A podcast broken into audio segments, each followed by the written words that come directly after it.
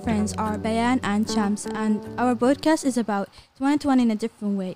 The year 2020 is over. It's one of those years that no one will be sad is over because it was a year full of events and drama and sitting in the house in the quarantine. The important thing is was a long and a slow year, right? Only no. Yes, the world was crazy with his news and changing, but most people were by themselves alone. No matter how much you try to amuse yourself, the days will start to resemble each other. When we want to go back and remember this month that passed in quarantine, our brains can remember any special or exciting activities, and those ordinary, uh, boring days are the subject of our attention for today. When uh, our concerns were about viruses and the quarantine, normal life continued. When we add up the usual activities we do every day, it's frightening and surprising, such as when you know that a person sleeps a third of their day, which means that from the 365 days that you lived last year, you slept 122 days. People don't only sleep, they also buy things, use the internet, get sick, and die, and many other similar daily actions. There are people called demographers who dedicate their whole lives to knowing exactly how often we do these things. Now we will take a small course on these numbers and we can see the year 2020 from a completely different way, from the right way. We will start with us, humans. Start on the 1st of January 2020. The number of humans on the planet was 7.7 billion. Uh, from that day until the beginning of the year 2021, the human population increased by 400,000 births per day. On the other hand, we recorded 160,000 deaths per day. So, if we subtract the number of deaths from the number of births, we get the result that humans have increased about 80 million people. When we think about this number, we start to fear because world population will increase so much in the coming years. Actually, this will not happen because the human growth rate increases every year more than the year before. In the coming years, in the some places, the population, which is the reality in several countries, including Japan and Italy. Now let's uh, talk about something important to humanity, which is energy.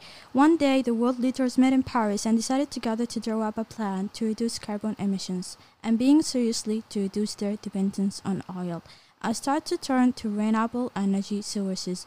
Years after the Paris Climate Accords, we will look at the world today and wonder what percentage of the total energy scores are renewable and the answer is only 15%. Let me tell you why this number is a disaster in every science of the world.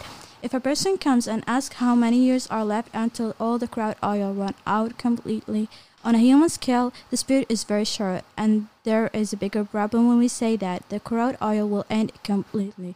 There will be a crisis worldwide because year after year, uh, crude oil will become rare, more difficult to extract, and its price will be higher and countries will start quarreling over it. This means that the crisis will begin much earlier when crude oil will completely run out in 2016. Despite this potential crisis, we are eh, only using renewable energy as 15% of our total energy sources. Let's see how 2020 was in the terms of food and health.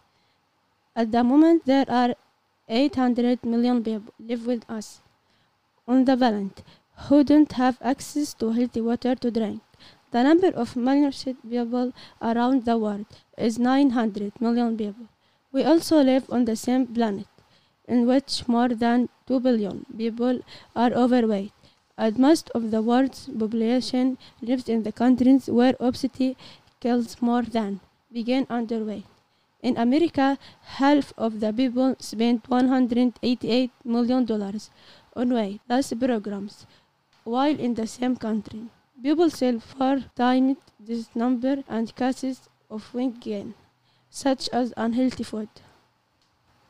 In the end, we say that the year 2020 was not that bad, and yes, it was not that good either, because there was coronavirus and quarantine, and because of that, we didn't do anything in this year. We didn't go to school, and we couldn't travel any place out of country. But we always should look at the positive side of everything. So we hope that we changed how you think about the year 2020, and we hope that you like our podcast.